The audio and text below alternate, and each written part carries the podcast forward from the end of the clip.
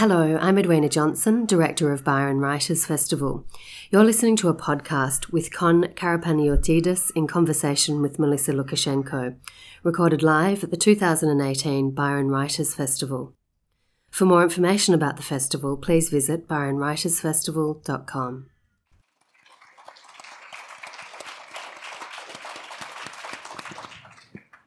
Bogolwan Jimbalang. Uh, Jingiwala. Janangalela Budaram Banjalang Jagan. Aren't we all blessed to be here on this beautiful Bunjalung country today with the sun shining and the surf in the background and uh, our very welcome guest, Con, whose surname I've been practicing for the last half hour. I You're gonna be found fine. I, You're going to be fine. I am going to be fine, and I'm I'm I'm about to attempt it. So everybody should be holding their breath. Michael Williams gave me some really bad information. He told me don't pronounce the G, and so I spent about ten minutes trying to do You're it. the overthinking it now. Just, Oh, just, just I was go. totally overthinking just it. I've been overthinking it. Con, and then I'd adopted a Greek accent and discovered that con karapanadiotidis There you go. You've done it. You've done it. Really, really done it. You've nailed it. is with us all the way from gloomy Melbourne via Brisbane. Uh, welcome to Bunjalung Country Con. It's great to have you here among friends. Thank you so much. And I also want to pay my respects to the fact that we gather on First Nations land and pay my respects to elders, both past and present, and emerging leaders, and recognise that this land was never ceded. Thank you, Con.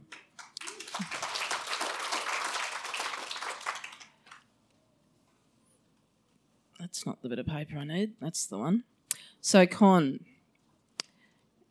I saw you speak the other night in Brisbane at Brisbane Square Library to an audience almost as big as this one, which I think just goes to say something about the power of um, the message that you've been sending out there for so many years.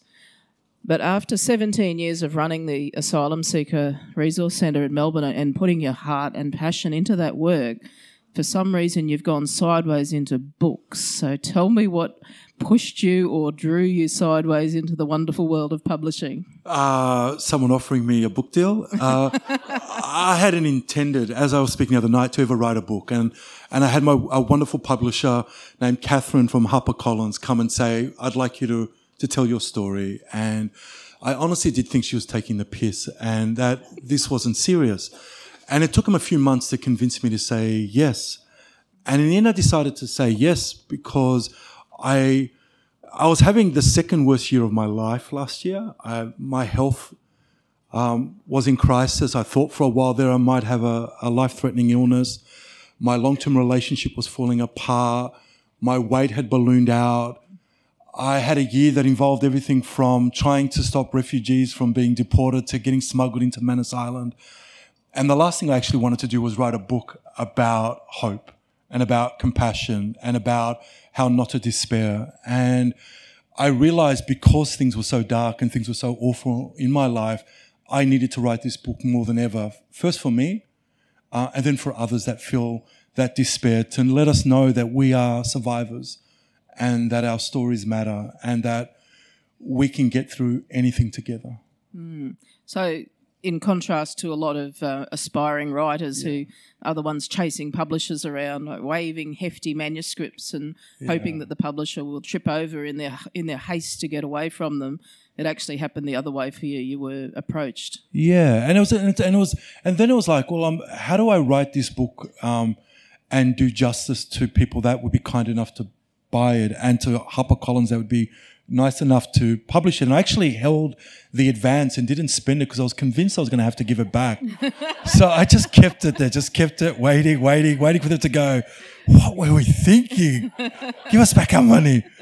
Um, and so when I wrote it, I was like, well, how do I write this and, and make it worth something? And so I thought the only way of doing this is by being more vulnerable in my life than I'd ever been before.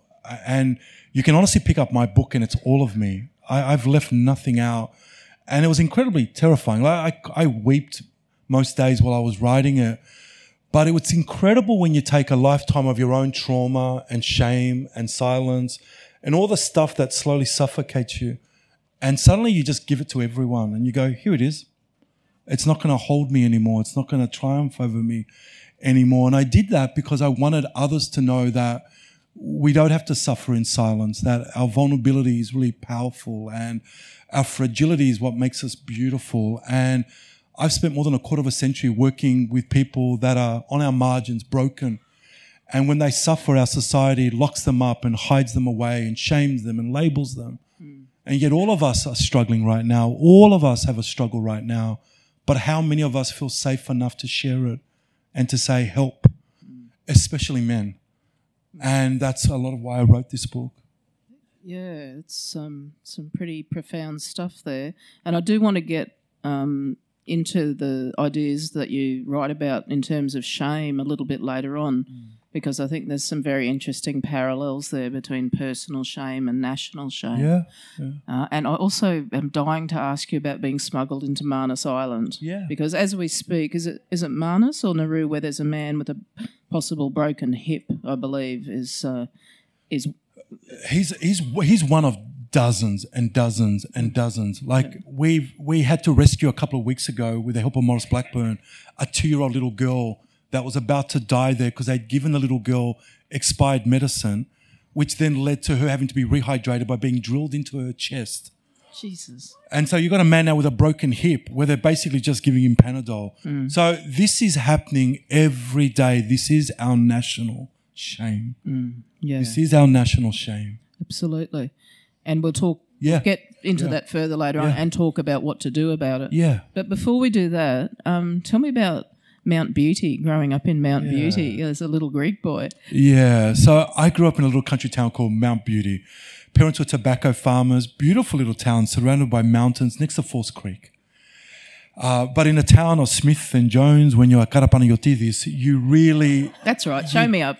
you you you don't fit in. And you know, a lot of what I write about in my book is about the story of my parents, my grandparents, and mine. And mine starts in this little town where my parents are working 17 hours a day, doing the most backbreaking work to put food on the table for my sister and I. And I'm growing up being told that I'm a dirty little wog and that I should go back to where I came from and that I should just piss off. And so, those experiences of trauma, of being othered, of knowing what it is like to not be seen as Australian, mm and knowing that your identity and your belonging is fragile, even though you were born here, um, both at the time broke me, but made me the man that I am today. And all of my work is inspired by those sort of experiences. Yeah. So the the little con who was told he didn't belong and he should go back home somewhere else Yeah. is exactly the kind of messages that you're Well, still yeah. working Like, against. how many of us? How many of us look around to others and go, "Why can't I just be in a majority? Sometimes, why can't I just fit in?" I used to look at these hairless little Anglo boys named Jason and Brett, and and the girls liked them, and they knew how to talk to girls, and they just knew how to carry themselves. And I had uh, like a Dennis Lillee style mustache by eleven or twelve. Uh, I mean, I have hair that even God hasn't seen, and it is like, and so you know what it's like to feel fragile and awkward, and uh, and I'm still that awkward eleven year old, twelve year old. I'm just better at hiding it now. yeah. Someone once said there's two types of people in the world introverts and those that pretend. Yeah, that's it. Yeah, I know what you. I know where you're coming from, brother. So you were growing up in Mount Beauty in in country Victoria and feeling very much out of place and being told, literally told, that you didn't belong. Yeah, And things were not great at home either, were they? There was a lot on the, your young shoulders at home. yeah. Uh, like on the one hand, my sister and I had the most profound um, unconditional love. How many of you have similar stories of? you know, I was the first to go to high school in my family. My parents had to leave school at nine and 12. My dad was working the fields at the age of five, my mum was telling me the other week. Like, they didn't have a childhood. They just had trauma and poverty mm. and struggle. And only when I was writing this book was I actually grasping the fact that I was basically growing up in a traumatized home of traumatized parents. So Raising what does that mean? kids. I mean, trauma Yeah. is a word that we Yeah. hear a lot, and Yeah. it's a word I use a Yeah. lot as well. I've been writing about trauma in my last book as Oh, well. oh, but yeah. what I oh, like to drill down. Yeah, Someone on okay. Facebook yesterday was talking about low socioeconomic families, and I said, this is a lady at Moree. I said, Sister, don't talk about low socioeconomic situations. Talk about the poor. You know, Yeah. what what can clarity of language do? So Yeah. without Sure. wanting Look, one of the one of the saddest memories I have growing up is my father would work like a like an animal. He'd come home. He'd he'd help cook dinner. He would love his garden, but then he would sit out on his veranda.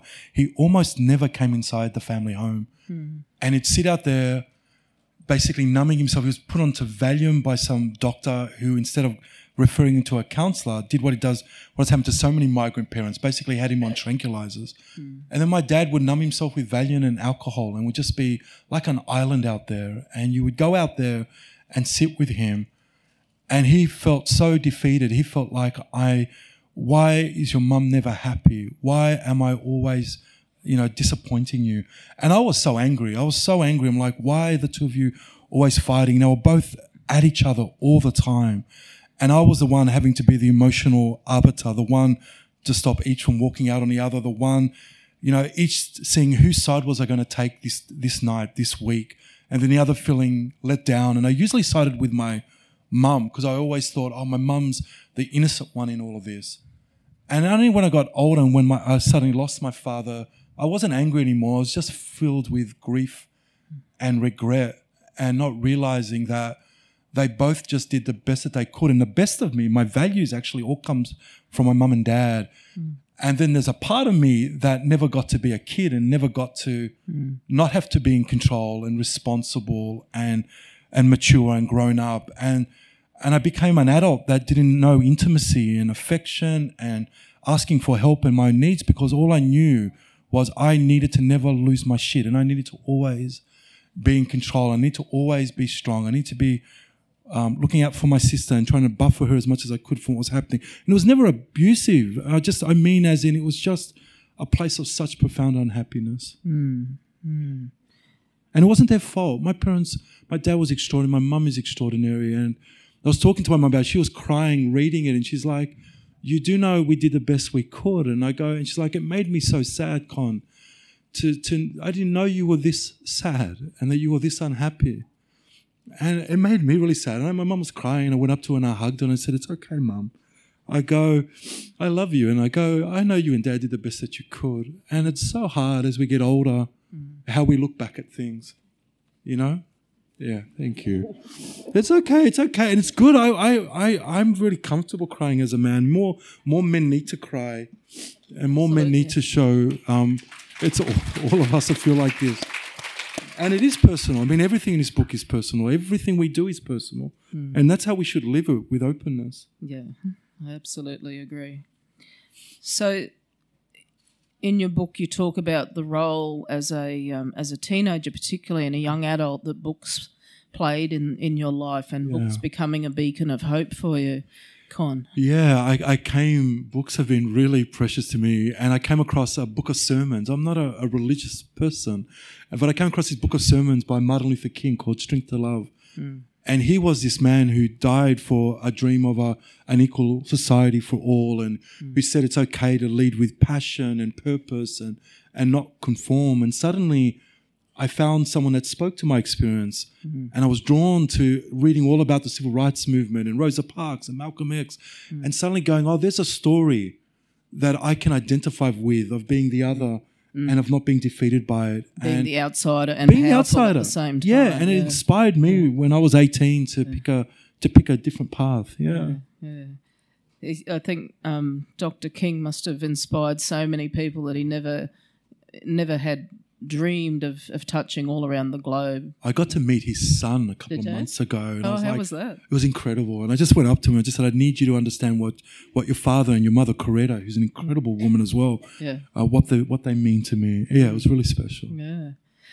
And so, as a, a raw, young, unformed 18 year old, you threw yourself into some of the trickiest parts of Australian society in a, in a Yeah. kind of blind attempt to heal yourself, I can only imagine. Yeah, yeah. I think a lot of people go into the caring profession because they're trying to find a way to kind of care for themselves. And so, on the one hand, I had all this love of my parents, but racism growing up in a country town, and then bullied all the way through high school when we moved to Melbourne when I was 12.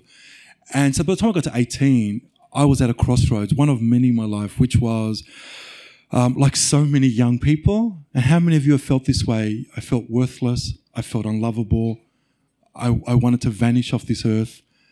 And I didn't think I could ever be loved. I actually was convinced that I would never, ever be in a relationship. I would never have intimacy in my life. And at 18, I'm like, I, I no one's ever going to love me, but I've got love I, I need to give and I want to give. And if I give it to others, maybe that's my way of having love in my own life. And so mm. at 18, I embarked on a 10 year journey of basically just going out there and volunteering everywhere in every community that I identified with. Very brave. Did it feel scary at the time?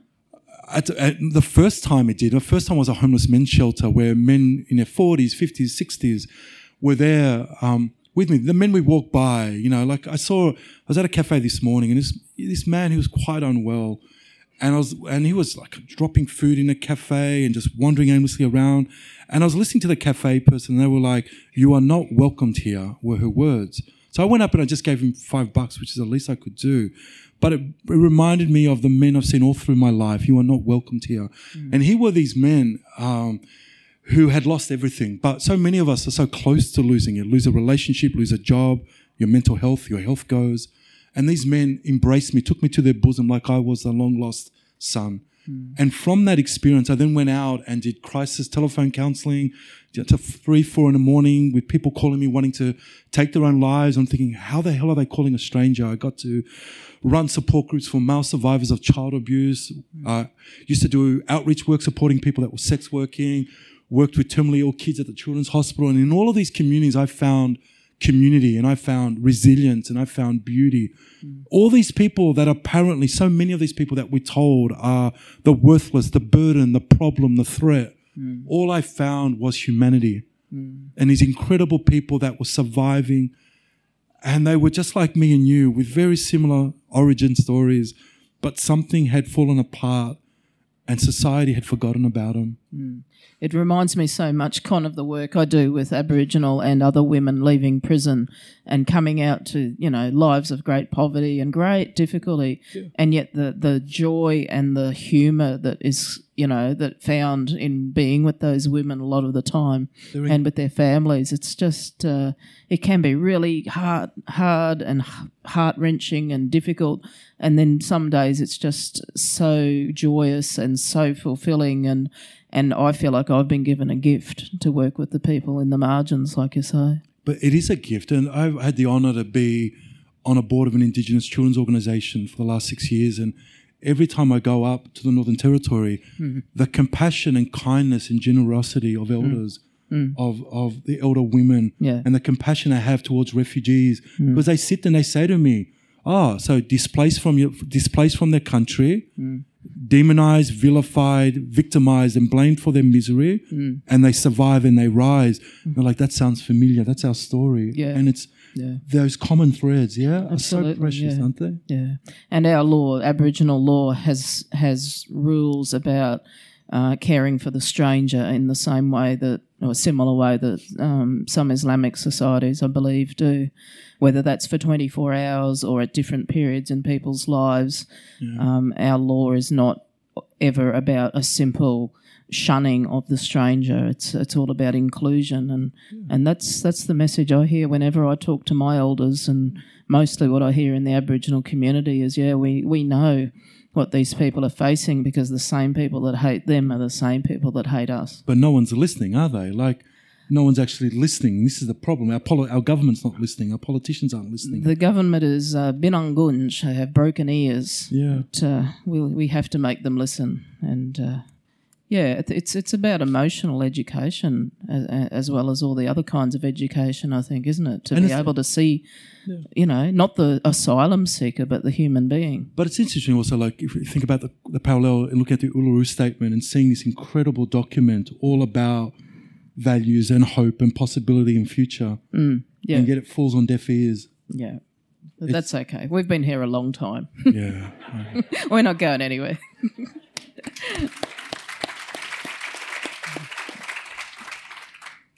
Uh, you said the other night in Brisbane, um, Con, that you know, people talk to you about the difficulty of the work and the potential for despair. But um, in the book, you write about one of your darker moments and a particular taxi ride. Can you tell Oh, us yeah. about that?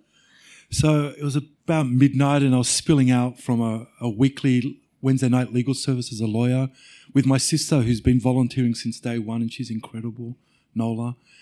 And it was about a 15 hour day. And I'm used to despair, but I was just, it was a particularly hard night, just having to tell uh, all these families that they'd come to the end of the journey and that they were going to have to go home. And you've got people that are already broken by so much. You know, I talk about how they've missed first birthdays, first baby steps, first anniversaries. They've missed home. And there you are tearing apart the last thing for them. And I was walking out going, why do I bother? This is just, where, where, where, this government is just beating us. They're breaking up people. They're beating us. I held down a cab and I get into a cab. And the cab driver turns to me and goes, you remember me? And I'm like, yes, I do. And he's like, when I came here, I had nothing. And you and your friend came and brought a truckload of furniture to our family's home and furnished it. We were sleeping on the floor. And then you fought for our family, and we are now refugees and safe here because of you. And the, when we get to the end of the ride, I go to pay him. He's like, no, no, this is the least I can please do for you. Let me do this for you. And I don't know what the odds of that were in that moment, but God knows I needed that. Um, and it was a really important reminder. And I talk a lot about this in the book about the importance of being idealistic and the importance of never giving up. Um, and every time people tell us it's naive, and, and I keep saying my naivety and my, my idealism and my bleeding heart doesn't separate families, send refugees to die on offshore prison camps, mm-hmm. you know, or turn our back on on basic decency, humanity. It actually builds mm-hmm. and it actually nurtures. And imagine if we weren't there. Imagine if none of us cared, and none of us tried, and none of us fought for anything. Mm-hmm. The state of the world. And in a way, the, the Asylum Seeker Resource Centre, Con, it came out of a, a moment or a, a week of naivety and uh, and bleeding heart values, didn't it? It just it it was a decision, almost a snap decision that you made, yeah. Yeah, just by chance. I'd, I'd happened to be working with people seeking asylum on the side. I was teaching at a university at the time, and a nun, Sister Bernadette, had asked me to see a couple of young men who were my age, who had been tortured in their countries. And I found out there was nowhere for people to get food in Melbourne, of all places. This is two thousand and one, or This is earlier? 2001, and I'm teaching at a university, and my students have to do a, a practical class project, and no one will take them on a day a week for eight weeks. And I say to them, How about we then start our own charity as our TAFE project? I've got a mate named Pablo who's got a little shop smaller than this stage that we can have for free. I nicked some furniture from my mum's, had a few hundred dollars in the pocket, and in eight weeks from that day, the ASRC was born. Uh, 17 years later, it is now the largest refugee organization in the country. And when I started it, people were like, you cannot run an organization that takes no money from the federal government, that is outspoken, that relies on volunteers and the goodwill of the Australian public. And I was used to people telling me that I was going to fail. My relatives told me I'd end up in prison when I was five. My, my maths teacher told me to drop out of high school because I would never amount to anything. So many of us have been told what we cannot be and what we will not be and, and who we can be. Hmm. And so the more people told me what was not possible, the more determined I was to prove them wrong.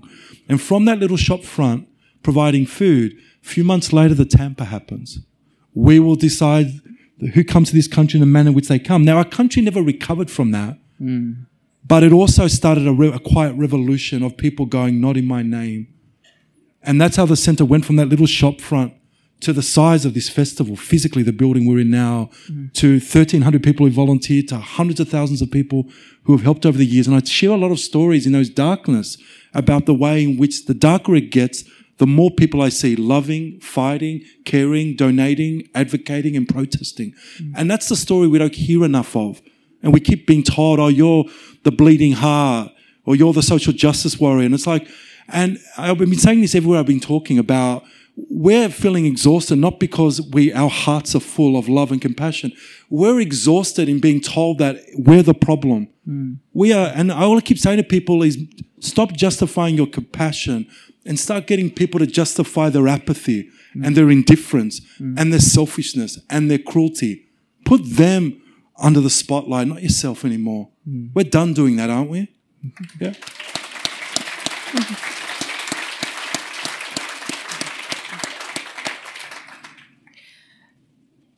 it puts a lie to the in an, many ways to the idea that um, refugee policy is about complexity, doesn't it, Con?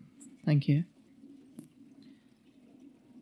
We're always told it's it's too complex, Con. It's too difficult. You're just naive. The reality is, we have in Peter Dutton, in Tony Abbott, in Malcolm Turnbull, Tony Abbott, the British immigrant, um, all of them immigrants.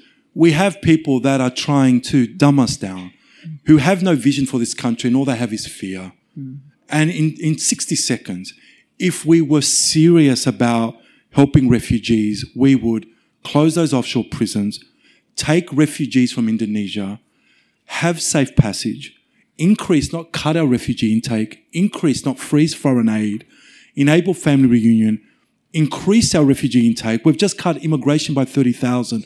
That, in fact, is costing our economy half a billion dollars. And we shouldn't take refugees for economic reasons, but what I'm trying to get across is that we actually are impoverished the more we push back and isolate ourselves. Now, a dear old friend of mine was the late uh, Mr. Fraser. And when I asked him, and, and Tamie's one of our patrons now, it's continuing to hold the torch. And I asked him at the time, I go, Mr. Fraser, when you were Prime Minister, was it like this? And he goes, yes. But it was more complex. We didn't have the architecture, the infrastructure, the technology. And they wanted me to, to tow the boats back. They wanted me to push them back. They wanted me to lock the refugees up. And I led. And I refused to. Hmm. And I processed people, a quarter of a million people, while he was Prime Minister. Hmm. There is another way. Post World War II, you had the greatest movement of people until now. And it was a universal story of pride, the way in which we welcomed immigrants and refugees. We used to be proud of this. And instead, now it's become the national stain what we do to refugees. Mm. And we need to, every time they keep pushing back and saying it's complex, going, what part's complex? It's not complex to build these. Re- I've been, as I said, to Manus Island, the most remote place. It took me nine hours to get there. And then having to get on a little leaky boat, getting smuggled in to get there, literally. Yeah, tell us this, that story. Oh, well, a classic story of where I went at the time where they had cut off water, electricity, medicine, and food. And we needed to go in and see what was happening. Uh, we found a fixer who assured me that there would be this nice big boat um, that would be with a family on it that would draw no attention because to go by land required getting past, you know, the, the Navy. 500 meters of land, impossible. Where did you leave from? Did you leave from Darwin? Or So no, so well, for, very quickly we got we got quickly? to We've got all the time Okay. in the world. So we got to we got to Port Moresby, and then the next morning we tried to fly fly to Manus Island, um, which again is a is a couple of hour flight on top of getting to Port Moresby. And on that day, that was one of the biggest days they were trashing the detention centre. So it was us and SBS, and they had disabled the brand new uh, boarding gates and got us to write our names down on a piece of paper. 10 minutes later, the flight is cancelled. Hmm. And when we ask, is it due to technical issues? Like, oh no, just a management decision. And what we discovered is the Australian government determines when planes fly and don't fly there.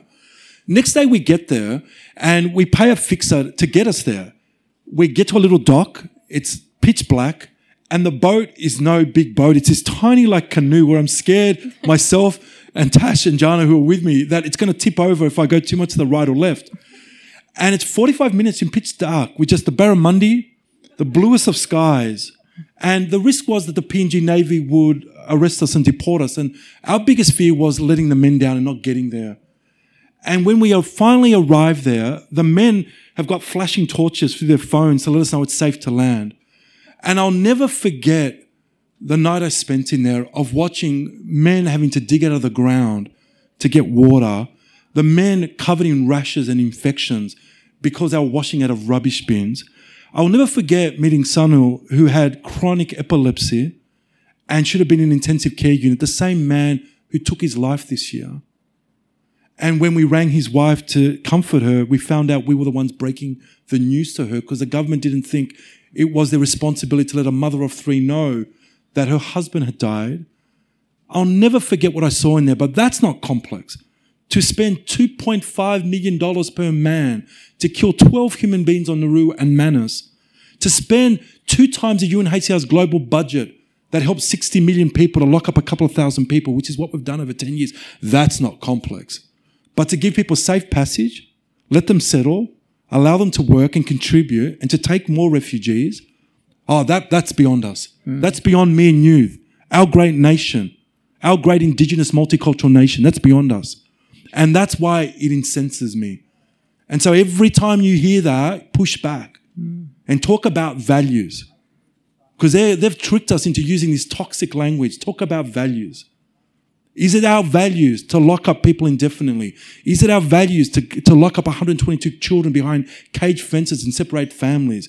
Is it our values to do what they're doing now, which is strip families, pregnant women of all income so they starve? Is that our values? Mm, it's the weaponizing of fear, isn't it? Well, it is, and it's a weaponizing of people. It is a weaponizing of going, these people are a danger. In fact, our borders are safe. And these refugees are not a threat. It's our humanity that is in danger right now. Mm. And it's the conscience of this nation that is in danger right now.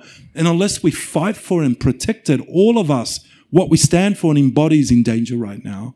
That's what's at risk. Mm.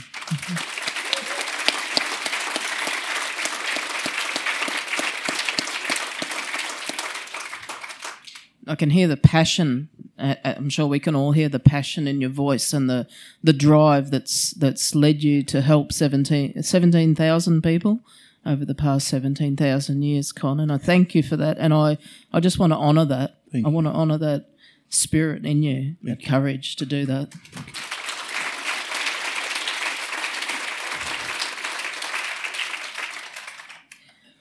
You talk a lot in the book about values and you talk about shame.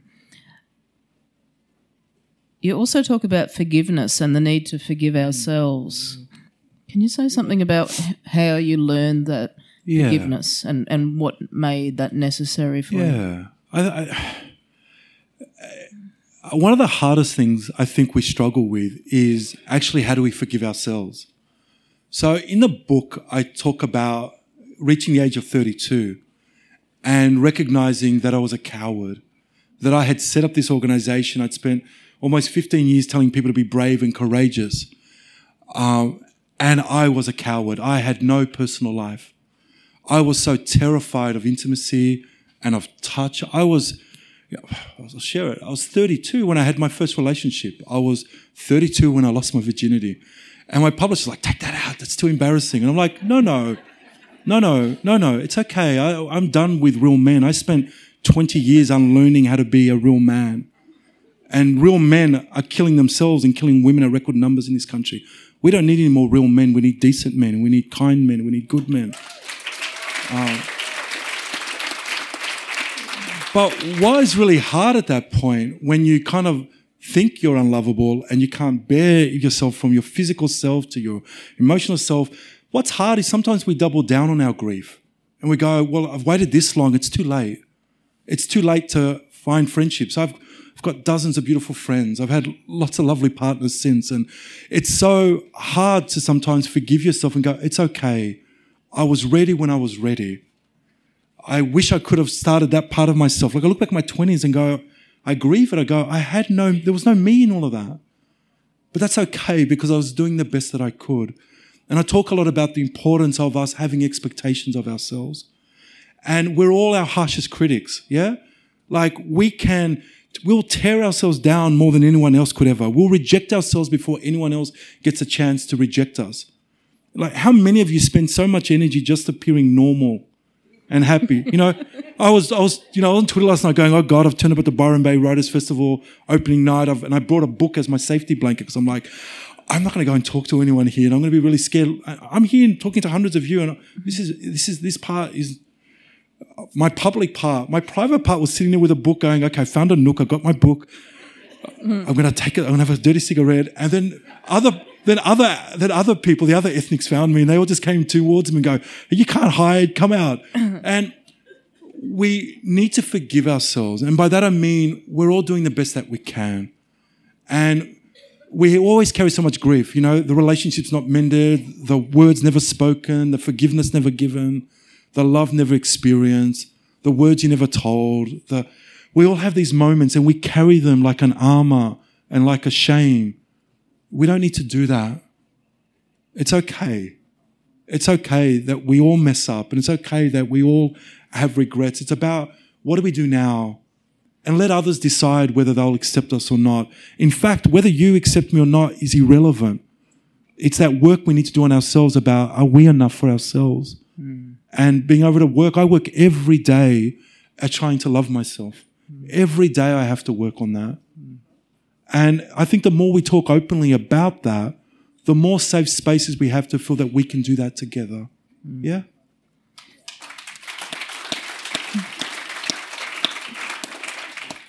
I think one of the most beautiful things that I've I've learned from elders and other Aboriginal people over the years is the is the cultural trope we have of not rushing to judgment.